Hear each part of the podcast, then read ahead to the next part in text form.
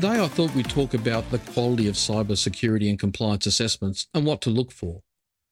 First, let's talk about the elephant in the room price. Yes, we're in the middle of a pandemic and price pressures are being felt all around. But the saying, if it's too good to be true, it is, applies.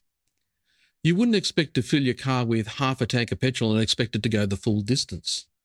The same is true of assessments. You can't pay a low, low price and expect high quality. It may be the case that the company you are engaging with is cutting corners somewhere to deliver that price. For example, once upon a time, they may have us engaged with you right throughout the year to ensure your annual compliance goals are being met. But now you only see them for a couple of days at compliance time. Or maybe you've noticed a lot of your annual compliance assessment report was a cut and paste from last year's report. Your suspicions may be raised by fluctuating quality in the documentation you receive, wondering why aren't they consistent if from the same assessing company?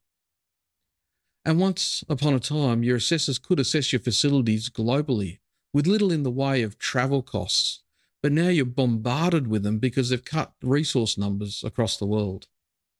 It doesn't matter how you slice it, a bargain basement price may seem cheap, but does it come with a price? Will the assessment be up to scratch? Will you get the appropriate support you have a, uh, when if you have a compliance breach, for example? That doesn't mean assessment companies don't have a social conscience during this time. Cybercrime is on the rise, and small businesses are not immune. We ourselves have done some pro bono work where it was obvious that the mum and dad businesses didn't understand PCI compliance, nor how they were being a source of some fraudulent transactions. It turns out they were unknowingly using a non compliant processing company, but again, they didn't understand what that meant. So we helped them remediate and then helped them report back to their acquiring bank on their compliance assessment. One was in tears at the offer of help. Another said, You have removed a large amount of stress from us all. For us, that was payment enough during this time. With cybersecurity attacks on the increase in 2020 because of the new norm, now is not the time to look for a cheap solution over a quality solution. You need to have a true picture of your gaps now more than ever before and the ongoing support to remediate them.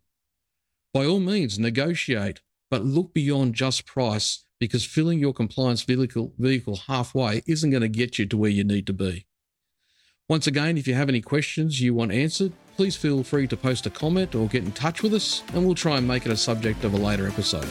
Thanks for watching.